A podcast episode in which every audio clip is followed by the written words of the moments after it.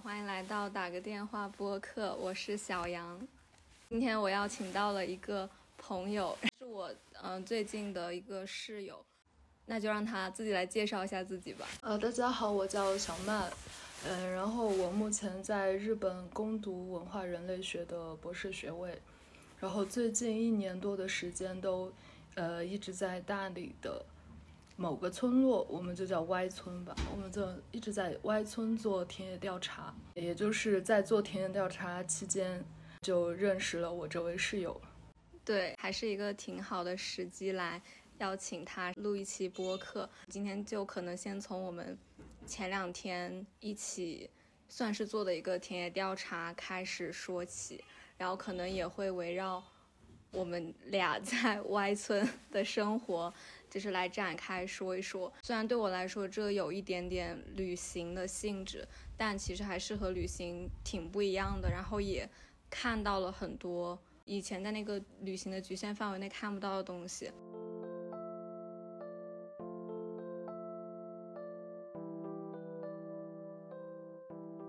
现在我想说一下，就是因为大理它是一个很大的自治。自治白族自治州，对吧？然后，因为我可能第一次来的时候，我以为大理就只是大家在互联网上讨论的那一个，那可能在那个古古城那边，我我我其实是以为那个就是大理，但是没有想到就是真的很大。所以我们今天讨论的这个 Y 村，就是属于这一个大范围中的一个小村子，然后可能也和大家在互联网上看到的一些。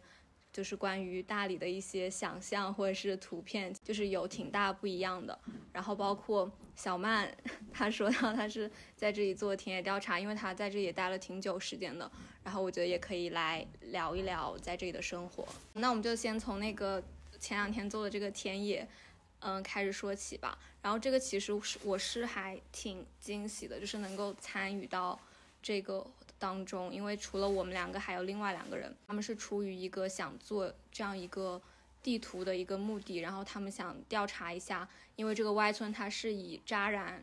出名吧，算是一个扎染之乡，所以他想说，我调查一下这个村里所有的扎染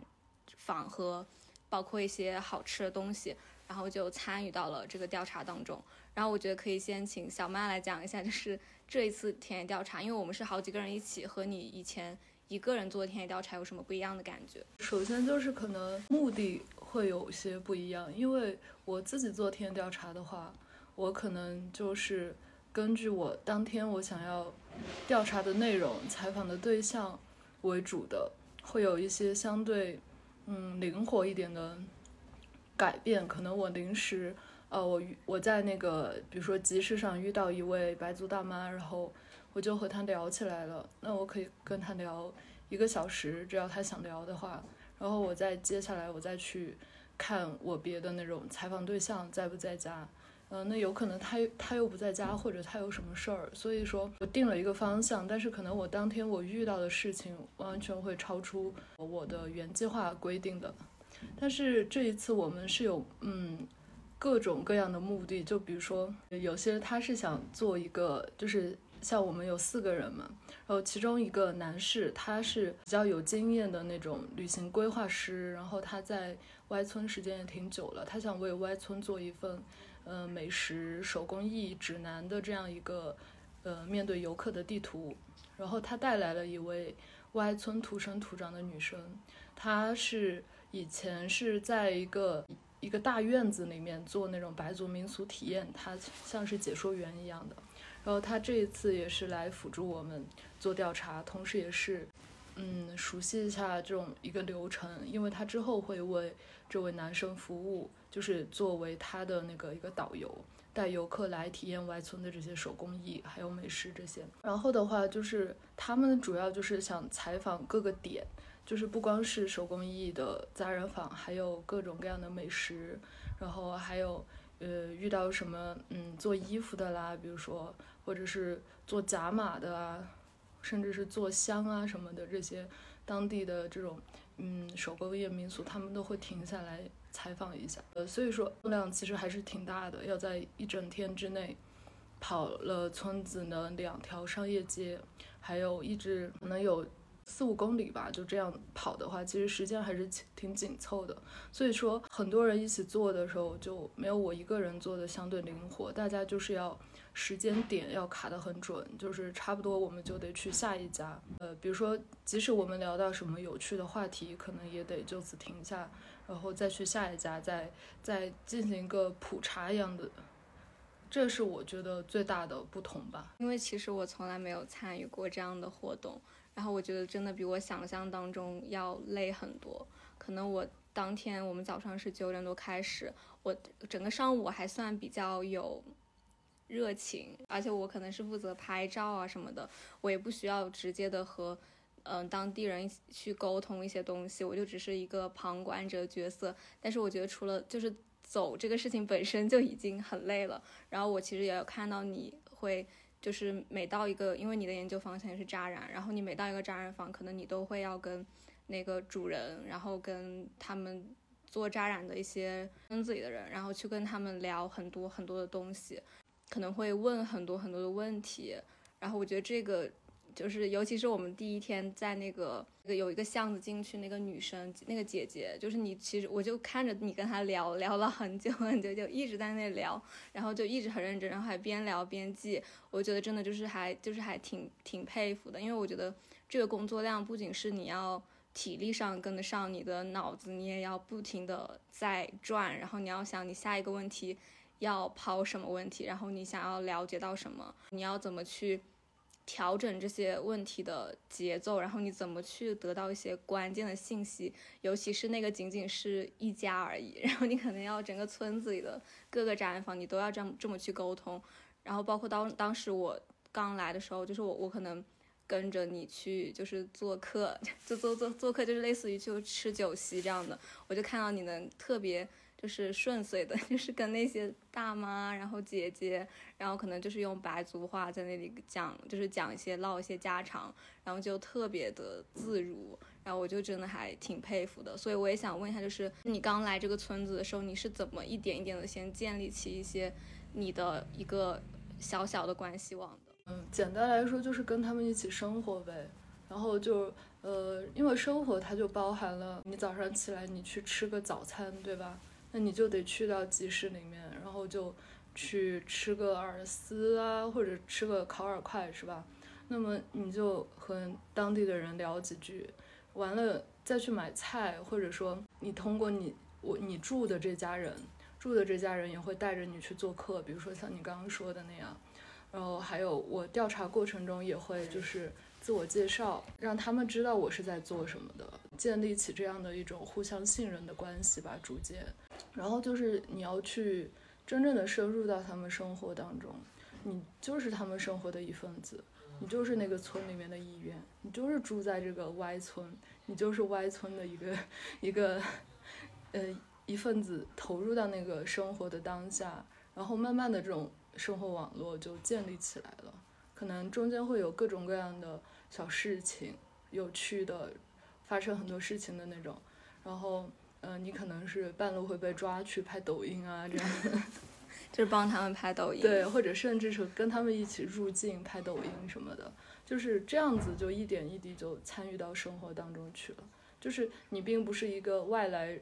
者的那种一种立场去做这个调查，而是以一种我确实是生活在当中的一种心态的话，就是更容易融进当地的环境。然后其次的话，语言是很重要的。我觉得语言是一个很神奇的东西吧，特别是在 Y 村，可能是在白族的村落里面。当你会说几句白族话，或者说，嗯，你表达出来你有想学白族话这种意愿的时候，他们就很容易接受你。呃，当地人就是说白和说汉，他们会这样来区分一个人。就当你说白的时候，其实你半只脚已经踏入白族的世界了，但是你。即使你说的很差，就是你只会打个招呼什么的，他们也能感受得出来。然后你能明显的知道，就是他们认接受你了，所以会不一样。当你说白话、说说白族话的时候，然后我其实想到想到一个问题，因为你你说到就是要跟他们一起生活，那你会有就是对生活和工作的划分，你在这方面你有什么感受吗？这方面其实也是我自己一直很苦恼的问题，因为就是做田野调查的话，就相当于说你没有一个既定的时间表，告诉你说啊，你几点应该起来。然后你几点应该干嘛干嘛，就不像就是上班或者说我们之前在学校里面那种按部就班的生活，就你必须很大程度上的 有一个自己的把握吧。但是如此一来的话，生活和工作就很难的很难分开，因为可能我做田野，早上有时候去做了调查，可能是早上九点做到下午四点多，那就完了。那回来的话还得整理资料什么的。那如何界定就是田野工作，还有你回来整理的这些工作的时间，到底哪一个是工作时间，哪一个是生活时间呢？因为我做田野的过程中，就是和他们一起体验生活，就是在看他们扎布、扎花、染布。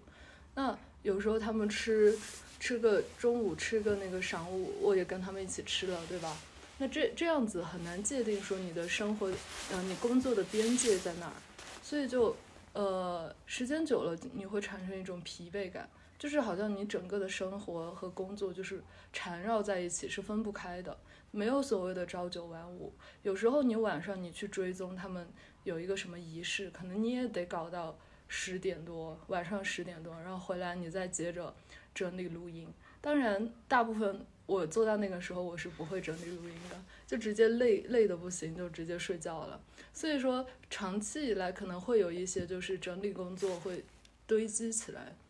嗯，然后当我觉得太累的时候，到达自己那个临界点的时候，我可能会选择休息一一个星期左右，就是整理一下自己，适当的，嗯，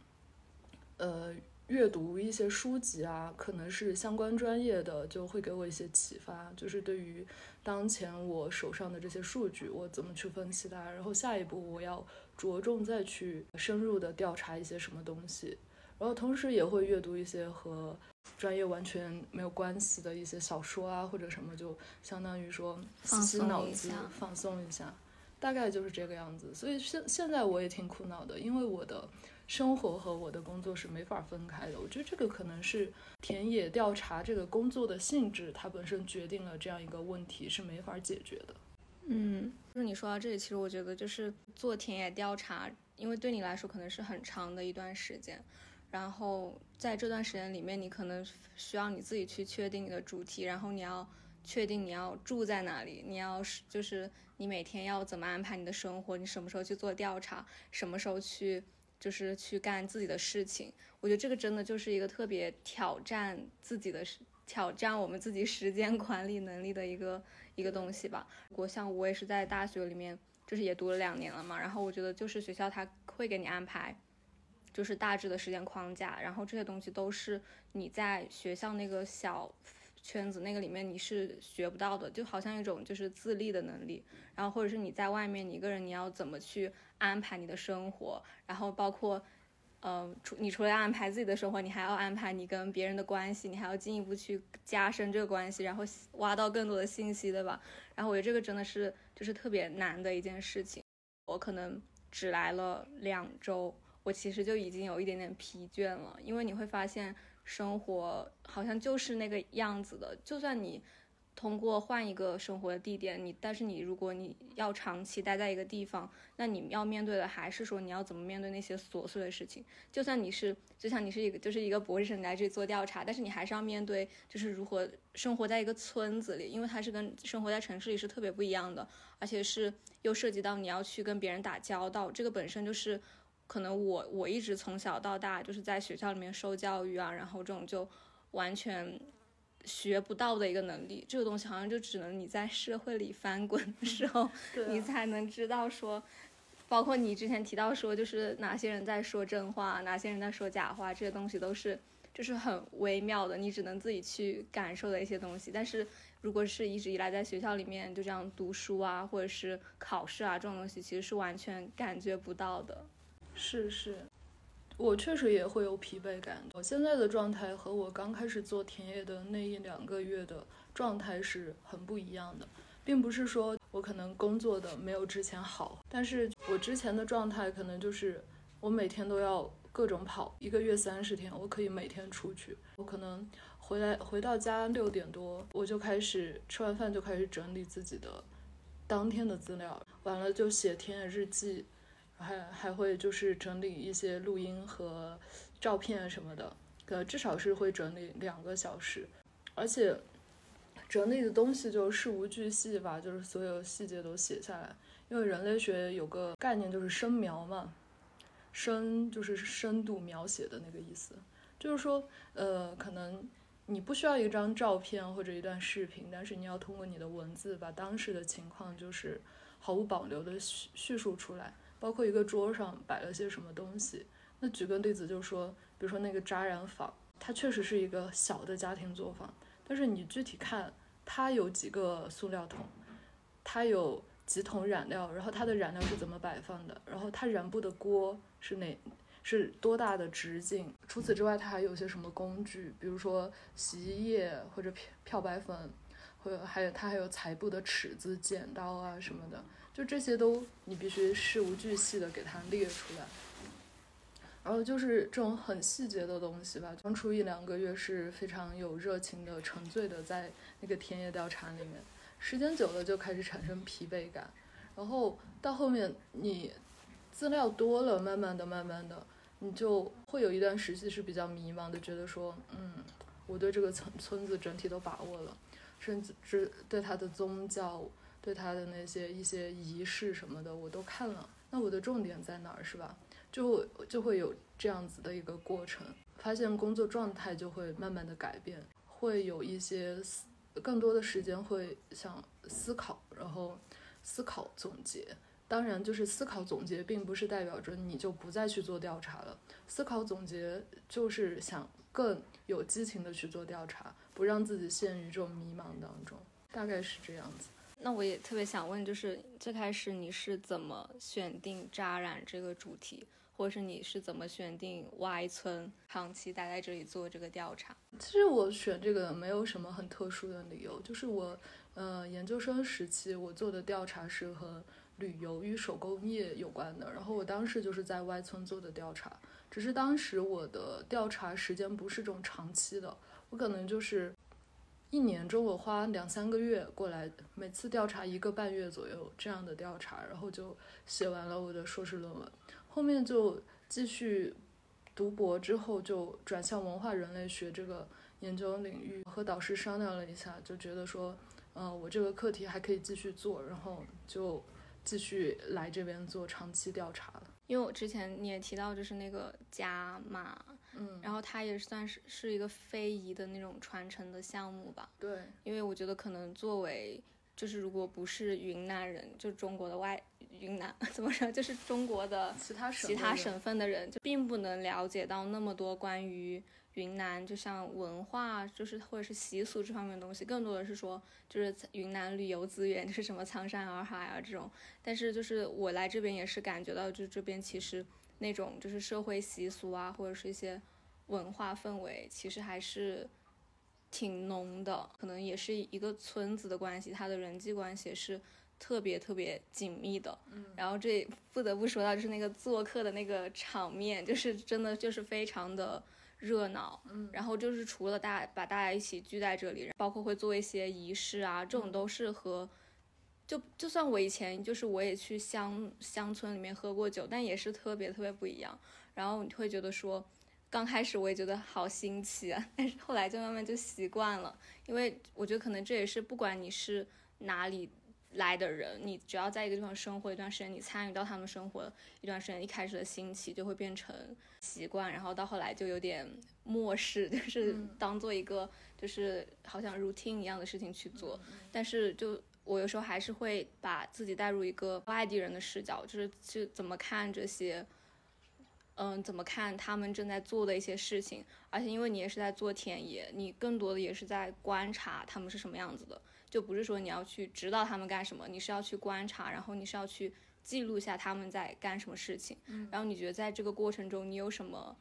嗯，就是新的发现，或者是说有什么改变了的感受吗？一开始到现在，其实田野就是一个自我更新的过程，就是你通过做田野，你不仅是获得所谓的我们要写，呃，论文的这些数据，更多的是让你整个人的一些认识，或者说，呃，让你自我更新吧，就是那个词，你可能会会被一些看起来和你离得很远的东西，你觉得是和你没有关系的东西触动或者影响，其实。其实本质上是一样的，就比如说，嗯，你会觉得他们那种仪式，他们那种繁琐的，就是呃请客做客的这些活动，你会觉得像自己，呃，目前为止的生活中并没有经历过这些东西。但其实转念一想，它其实是一种怎么说呢？维系你的社会网络的一种方式，只是说它表现出来的形式不一样，而。城市里面的年轻人，他维系自己的社会网络，就是可能周末约着去蹦迪、吃饭，或者或者更小资一点，就是去看画展，对吧？咖啡厅里面喝喝咖啡，然后坐着聊一聊天。但我在我看来，这两个活动本质上，白族的这种请客做客活动和大城市里面青年的这种维维系社会关系的这种活动，本质上是没有区别的。因为白族他，比如说。我家我要我我家儿子要结婚了，对吧？我要在家里面请客，那只靠我我家这几个人人手肯定不够，那就需要亲戚朋友来帮忙。那亲戚朋友可能他们要呃，其实每天都有自己要做的事儿，对吧？守铺子或者染布或者做假马或者是绣花，但是他们可以放下手头的工作啊，我今天我就不开铺子了，我宁愿不开铺子，我宁愿我的这个呃染布的这个。家庭作坊，我停一天，我不做了。但是我要来这儿帮你干活，就算我是洗洗碗，我是抬个桌子，我人要在这儿。这就是他们维系社会网络的一种方式。然后这个往往是以家族为形式的，家族不是那种父母子女的核心小家族，而是以比如说以姓氏为为，比如说姓段的，我们这一支的哪一家儿子结婚了，我一定要去帮忙。是这样子维系的，然后反过来，比如说，那今天你帮我了，明天你有事我也去帮你，就在这样一来一往中，社会关系得到稳固，然后，呃，人，你我们可以说人情味很浓嘛，就是你有，反正你有事儿的时候不会担心说没有人帮忙，它就是一种就是相当于说你先把你的劳动力借出去了，之后那个劳动力又会还回来。其实就像种田一样，比如说农忙的时候，呃，几家人先把一块田种出来，又去种另外一块田，这个就是我觉得是白族的一种智慧吧。对，阿导，因为你昨天晚上也说了，就是说，因为他们这个扎染，然后导致就是就是在性别方面，可能女性她受在这个村子里受压迫或者是被剥削的更多，所以她那个扎染那个扎出来的东西的钱就是价格会很低。然后就进一步压低，因为就是你也说到，就是那种大家互相帮忙的那种社会网络。然后，但是这可能也是一种，就是在我做客的时候，我观察到的很多事情都是女性或者是在炒菜，就因为炒菜是一个很大的活嘛，然后可能要大家一起准备备菜，然后炒菜，包括收拾桌子、摆桌子，然后再洗碗，就这一整大类，就我几乎看到就都是女的在做。那正好上午的时候也看到，就说当我们在谈论。职业女性这个词的时候，它可能它本身就是一种赘述，因为哪有不工作的女的呢？就是作为女性，她其实一直都在劳动，一直都在工作，只是说她这个工作有没有得到钱和有没有还和那些不被付付出酬劳的那些家务劳动。你说的就是这种社会网络，它是其实就是有这种维系的嘛？那你会觉得就是在这个方面有什么？有弊的一些方面嘛，就是你就是在这个关系，因为虽然说它现在是一个正在运行的，还挺不错的，就至少就在我看来，就是非常平滑的一种，就是女的在劳动很多时候，然后男的就只需要坐上桌吃饭这种东西。但是我觉得，就是我可能会觉得说，作为一个女的，就是在这样的一个大环境下，其实是也很难摆脱你要做这些事情的一些义务的。嗯。首先要理清一个逻辑关系，就是并不是说扎染压迫女性、压榨女性劳动力，只是说就是因为很多女性把布拿回家去扎花，这个东西它就是一个比较模糊的，你到底算它是属于那种家庭内部劳作，还是算是一种能作为一种商品在市场上流通交换的东西，本身这个概念就比较模糊。有个词不是叫家庭，呃，日就是日语有个词叫“内修库”，它就是内指，就是女性把比如说蝴蝶火柴壳，像以前就是七八十年代的时候那种把一些简单重复的这种手工作业拿到家里面去做，然后这样的给的报酬是很低的，所以说它本身就是带回家扎花这个东西，我觉得就因为它本身这种概念是很模糊的。所以价格就压得很低，当然这这并不能说是扎染给妇女带来了压迫，而是整个这种一种社会环境上，就是可能就是那种扎染的价格不是很高，它是也是和就是整体的这种一种经济需求啊这些东西有关。其次的话，就你就说到就是呃，可能维系社会网络需要女性付出更多的劳动，我觉得这个是。这个是确实是有压迫女性的地方，你可以明显看得出来，在他们的仪式里面，就是，呃，需要所谓的嗯法师来主持的念词啊，说什么祝家里面越来越兴旺，什么什么什么的这些仪式性的活动的时候，永远只有男性在场，不是参与，对对，女的就在旁边看着，对，因为只有男性是主角，然后女的甚至都不能进入到他们那个。范围内，当时就已经把女性给隔绝出去了，就是所谓的我要拜祖宗，我要拜天地，好像就只有男的能拜祖宗一样。我有注意到，就是呃女性也会去拜，但是拜的时候，主持仪式的那些大师都非常敷衍，都不说几句，随便念两句就过了。但是如果是家族里面的那种年长男性的话，就特别隆重，九叩三百，一定要。完全就是做完，你可以说他们这种一种社会关系网络是通过就是压榨女性的剩余劳动力来维系的，我觉得这个这个我是承认的，但是目前就是好像这个东西又是无解的，你好像没法说女的为什么要做这些，男的为什么不做，因为在他们这个社会里面已经形成了这样一种长期以来的习俗和习惯，其实我们在我们看来就是可能。只有男的可以坐高板凳，然后女的不能坐，这些觉得还是不能接受吧。但是像这种一些重男轻女的习俗也在慢慢的改变了，就是现在就是你能看得到，呃，以前只能男人坐的高板凳，现在可能小孩儿，然后女性也也能去坐了，只是说可能相对还少一点。对，因为这是一个。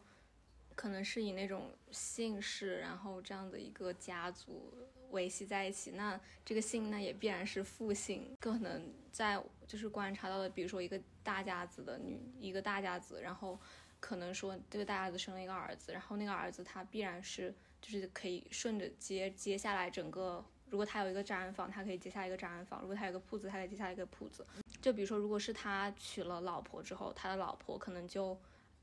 按照就我觉得不管是不仅是在云南吧，就可能整个地方都是到就是到南方那边家里去住，很疑惑，就是比如说那一个女的她在这个家庭里面她做出了劳动，她因为她是没有办法从外界再去找工作，因为她说她嫁到了这个这个地方来，那她就是会帮这个家里做一些事情，但这个事情其实是也是一种工作吧，就我不是讲那种家务劳动，那那种是也肯定是存在的，但是就包括她。自己做的一些东西都归属到这个地方，然后还有包括他可能要去帮助这个家庭守铺子，然后我其实就会也也会感到就是疑惑，那他他自己他到底是是他在依存这个家庭生活，因为他可能他并没有一个其他的那种直接的经济来源，因为他可能帮这个家庭做的事情，那个赚到钱是属于整个大家子，就不是可能是不不是属于他个人的，然后我觉得也是一个我观察到了一个比较。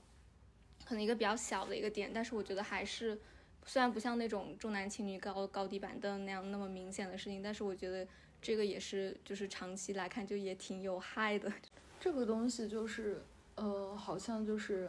你就觉得说一个女性过于依附于家庭是这个意思吗？不是，我是觉得她没有依附于家庭，我但我觉得她创造的价值没有被规规范。就比如说，他可能到别人家的铺子，别人会给他钱，嗯，但是他到自己家的铺子，那这个钱要怎么算算呢？对啊，这个这个东西很很没法算啊。嗯，就是他这个就是你不能用那种所谓的社会劳务合同的这种关系去看待这种在家开铺子的这种个人如何获得这种个人的收入，对吧？对。但是据我了解，就是有些他也会给自己家的儿媳妇付点工资什么的那种。但是不知道这个是是不是极个别的情况，就是会，比如说每月固定会给他一些钱，就像是你去打工会给你发工资一样这种。但是肯定不是家庭所有的的收入，对吧？也也有时候可这种东西你很难算。比如说我今天做的多一点，明天做的少一点，如何规定一个固定的工资呢？或者这个月收入多一点，下个月收入少一点，是吧？就是它是一个非正规的经济，你没办法用一个，呃，我们所谓的社会中的一种正规的这种劳务合同的这种这种运算工资酬劳的这种方式来算一个固定的工资给他。我觉得这个也是没办法的事儿。我觉得对于男的对于女的来说都是同样的，就是比如说儿子帮帮助就是家里面干活是吧？那么他的父母应该给他多少钱呢？然后他们的收支。他们的收入和支出又应该怎么划分，对吧？一家人生活在一起，每天吃饭买菜，这样的收支又如何又又如何划分？谁谁花的多一点，谁花的少一点？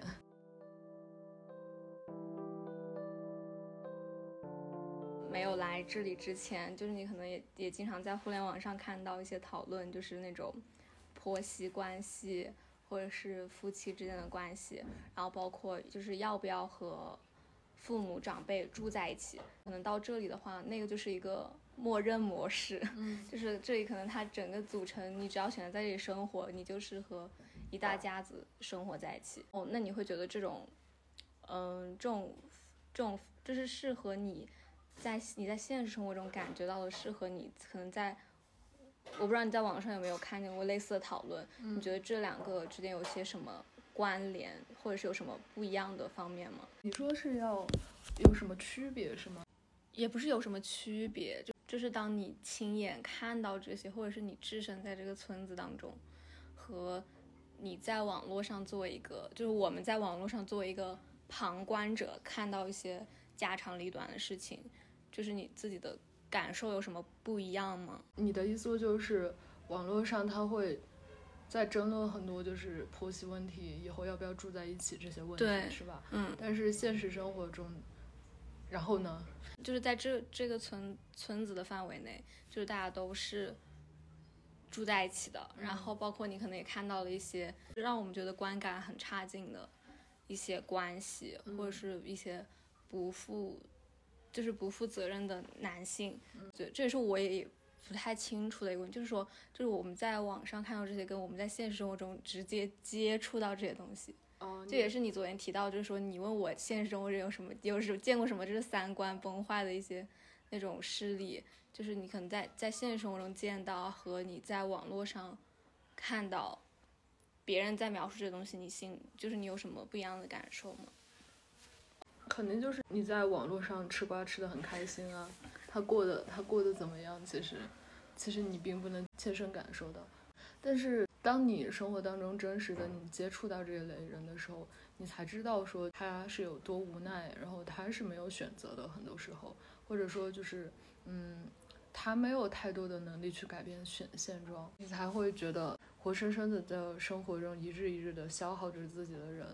呃，可能到网络上他只能发出只言片语，你就当吃瓜了就过去了。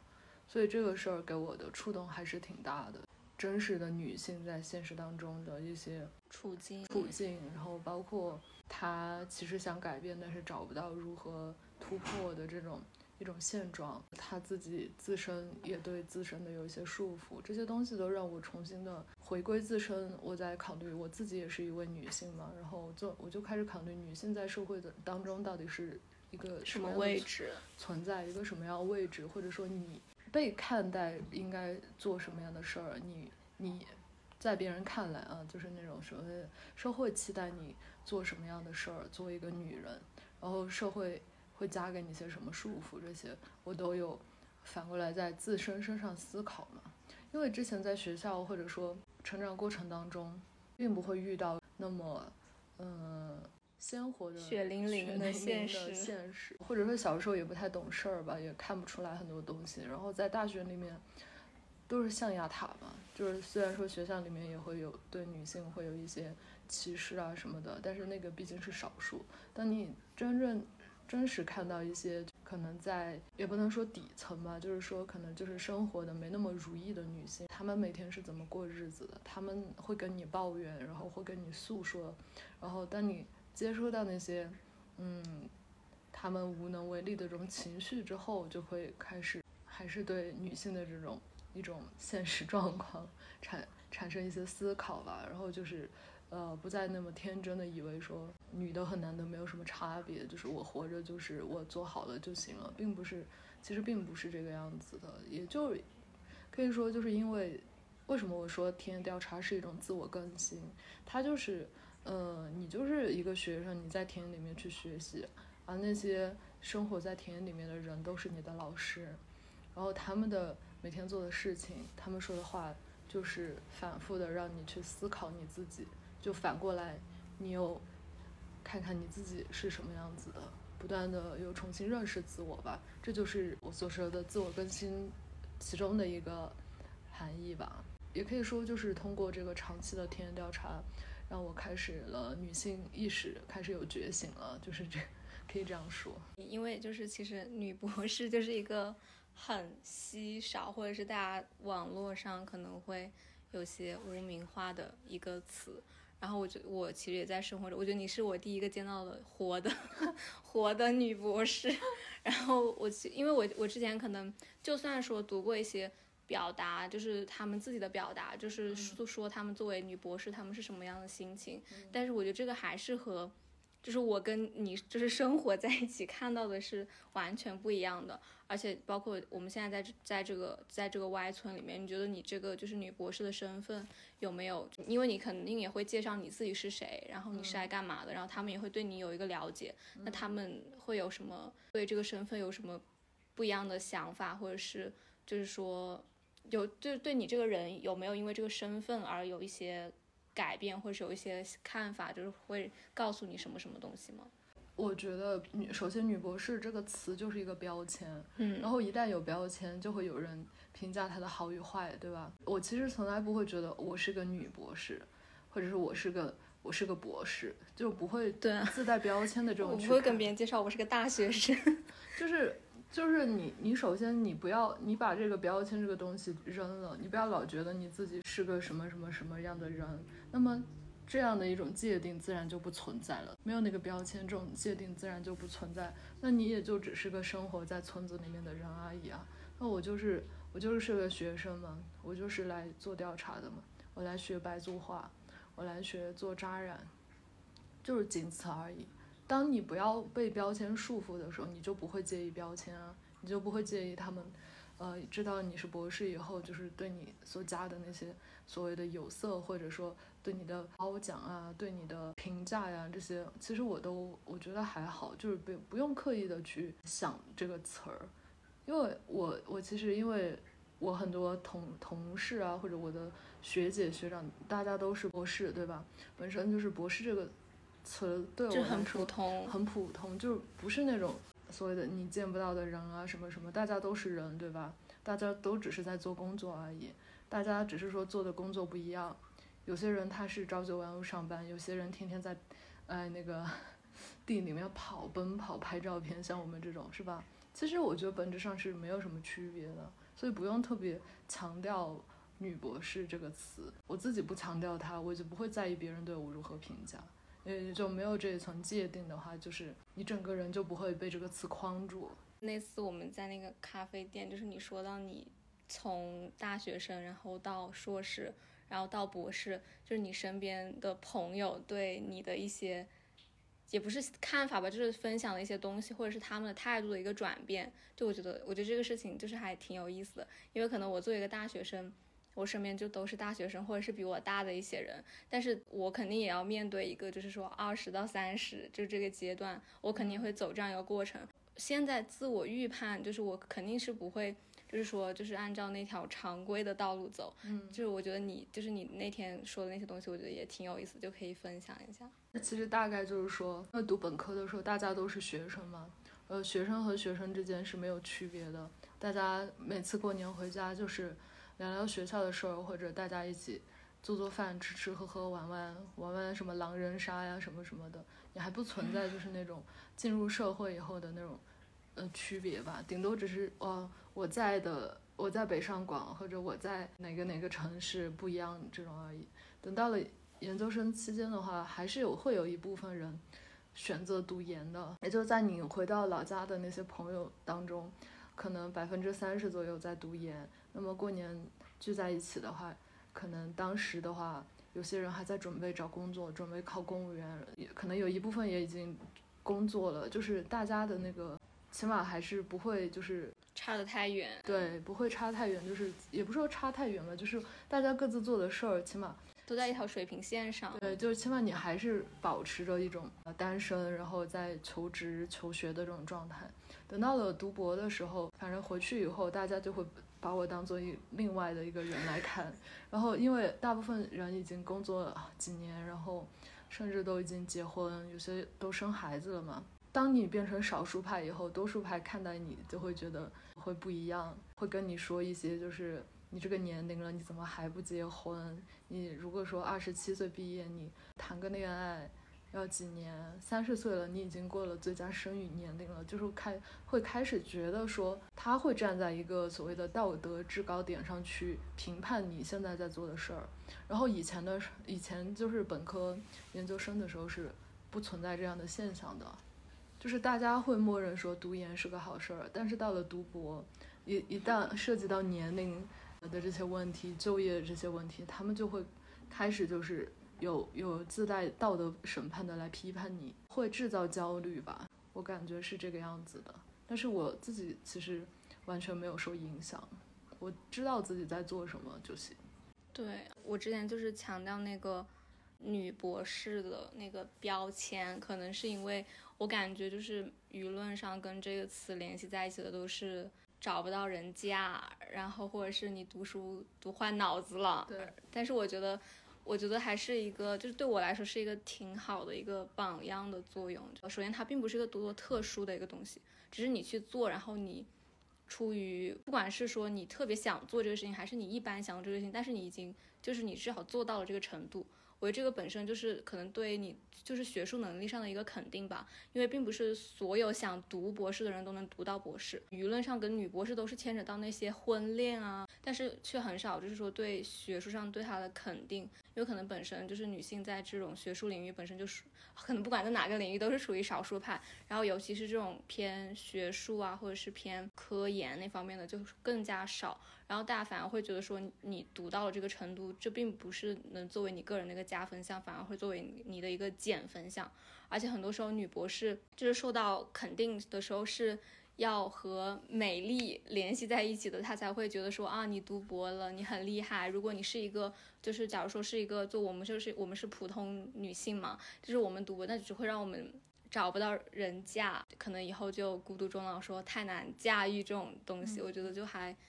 就挺恶心的吧，就是这一类的讨论。然后我觉得女博士的存在应该是一个更加有正面激励作用的一个一个标签。对啊，因为就是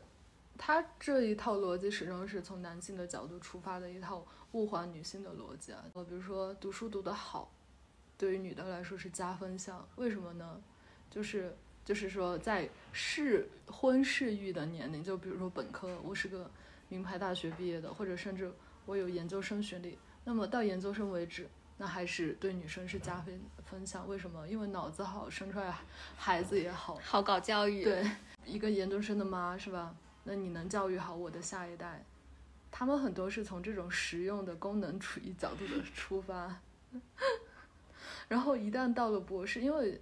读博的时间其实挺长的嘛，然后。所谓的已经过了女性最佳生育年龄的也有，也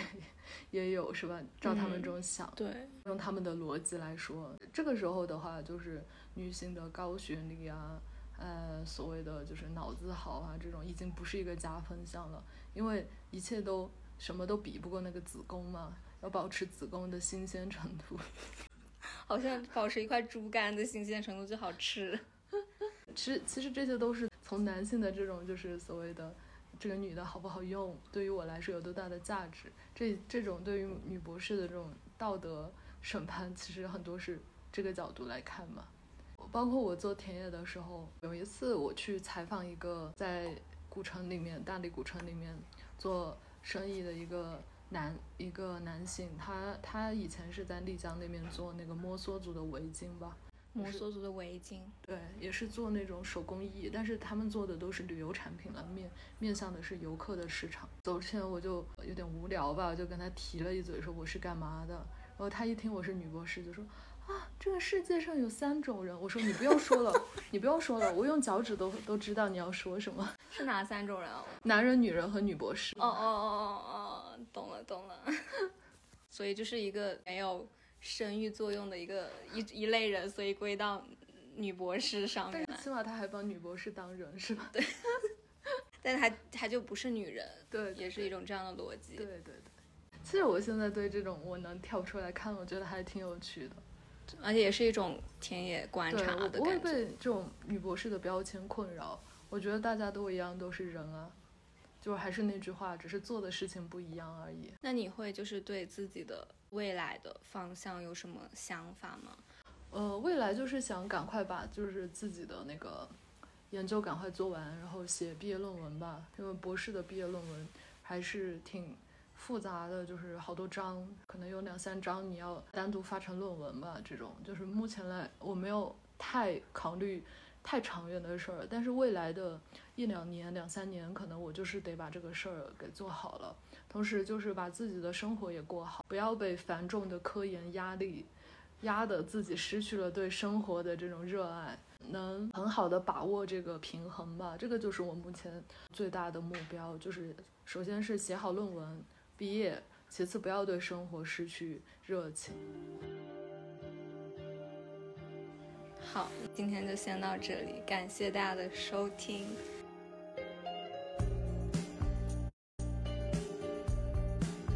谢谢。